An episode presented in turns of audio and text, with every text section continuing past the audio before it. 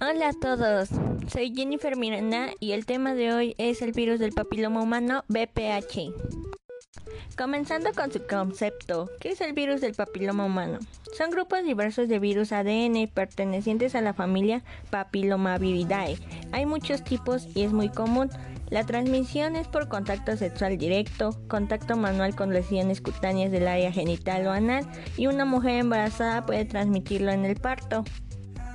Los factores de riesgo del virus del papiloma humano son un inicio de una vida sexual activa antes de los 18 años de edad, múltiples parejas sexuales, antecedentes del virus del papiloma humano, tabaquismo, infecciones de transmisión sexual previas, deficiencia de ácido fólico, Anticonceptivos orales a largo plazo, un hombre infectado de BPH, pareja que haya tenido múltiples parejas sexuales, mujeres menores de 30 años sin control citológico y mujeres inmunocomprometidas. El cuadro clínico de las mujeres del virus del papiloma humano es sangrado intramenstrual, sangrado postcoidal, sangrado postmenopáusico, apariencia normal del cervix, descarga vaginal, dolor pérvico y el cuadro clínico de los hombres es verrugas, sangrado, dolor y comezón. Es importante recordar que el virus del papiloma humano se basa en lesiones macroscópicamente visibles de muy diversas formas, como pueden ser verrugosas, papulosas, filiformes o pediculadas, y que pueden ser blanquecinas, rosáceas, marronáceas o grisáceas. Las lesiones pueden aparecer agrupadas o confluyentes. Están presentes en diversas zonas como la vulva, vagina, ano, zona perianal o paragenital. Aunque la mayoría son asintomáticas, en la vagina suelen causar dolor y aumento de sensibilidad vaginal.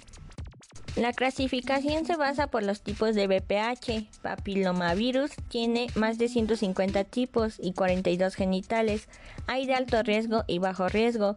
Los de alto riesgo son el 16, 18, 31, 33, 45, 52 y 58, que regularmente causan cáncer, y los de bajo riesgo son el 6 y el 11, que causan las barrigas genitales.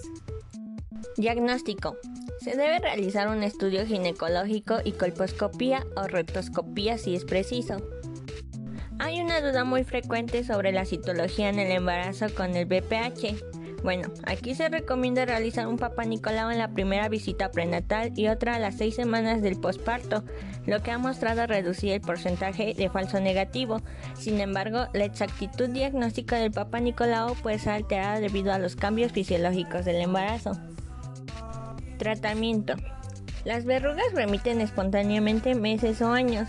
Se estirpan debido al dolor, motivos estéticos o para evitar su contagio y se emplea crioterapia quirúrgica, electrocautización o métodos químicos, papilomas laringeos, extirpación quirúrgica, estimuladores de la respuesta innata e inflamatoria, como la imiquimod, interferón y bandas removibles la administración por vía tópica intralesional de sidovifir induce la apoptosis al inhibir la polimerasa de la célula hospedadora.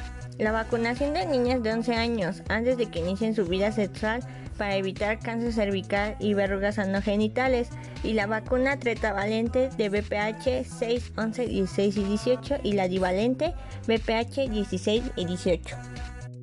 Las vacunas consisten en la proteína principal de la cápside L1 incorporada dentro de partículas a modo de virus y se recomienda la vacunación a los niños.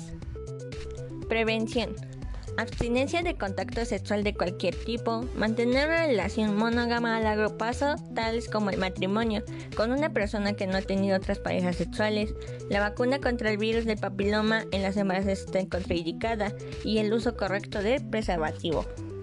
Un dato de interés son los condilomas acuminados, también llamados verrugas anogenitales. Están producidas por el virus del papiloma humano, habitualmente por los serotipos 6 y 11 en el 90% de los casos. Una infección neonatal puede causar distonía y disnea en un niño con los tipos BPH 6 y 11. Bueno, eso fue todo de mi parte, espero que les haya agradado. Recuerden que siempre hay que usar preservativo, ya que el virus del papiloma humano es muy común. Cuídense mucho, fue todo de mi parte y adiós, espero que se la pasen muy bien.